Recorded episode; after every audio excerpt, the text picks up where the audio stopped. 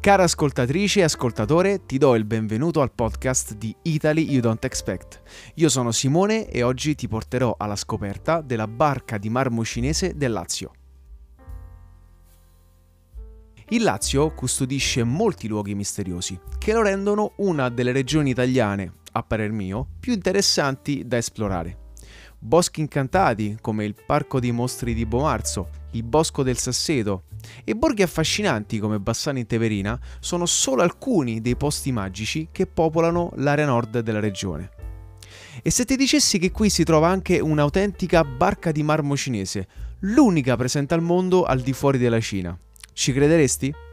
Ebbene, a Soriano nel Cimino potrai vedere e toccare con mano un capolavoro dell'architettura orientale, ai confini della faggeta vetusta patrimonio UNESCO.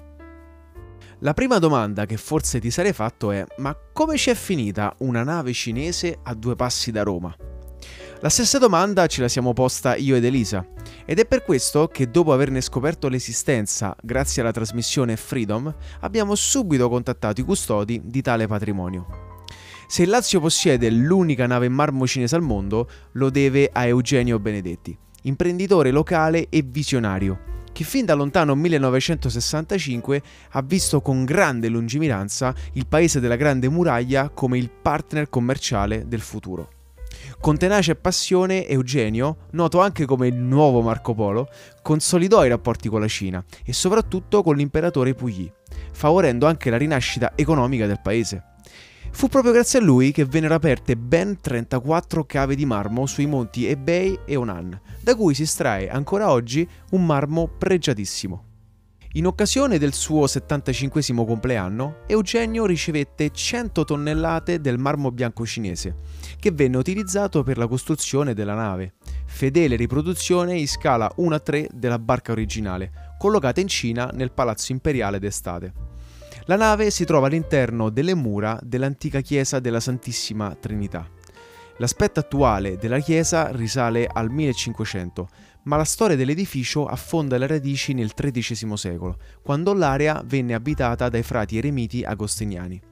Attualmente la chiesa è senza tetto e quasi tutta l'area è occupata dalla barca.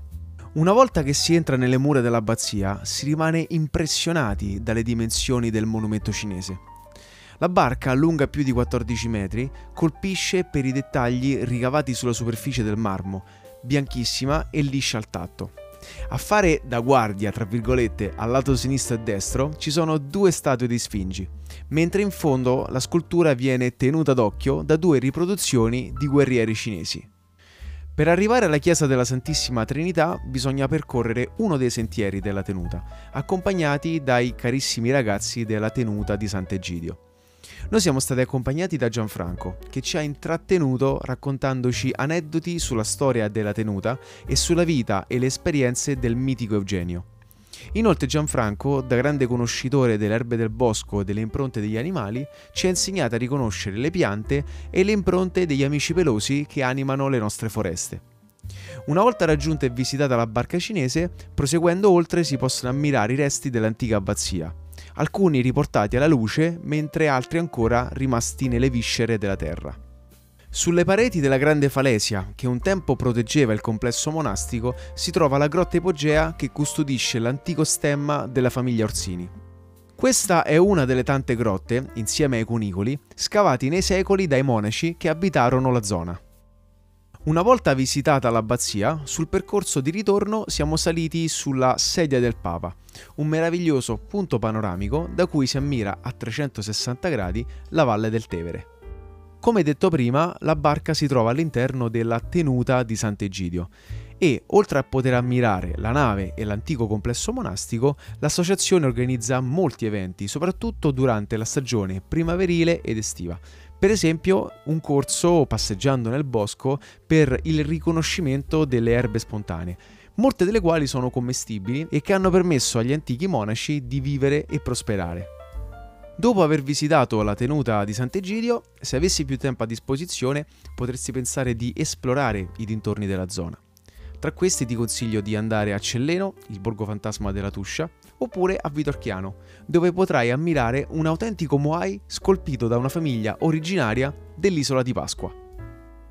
Conoscevi già la barca di marmo cinese del Lazio? Ti piacerebbe visitarla? Se vuoi avere maggiori informazioni sulle mete italiane poco conosciute, leggi il nostro blog www.italiodon'texpect.com e seguici su Instagram e su TikTok.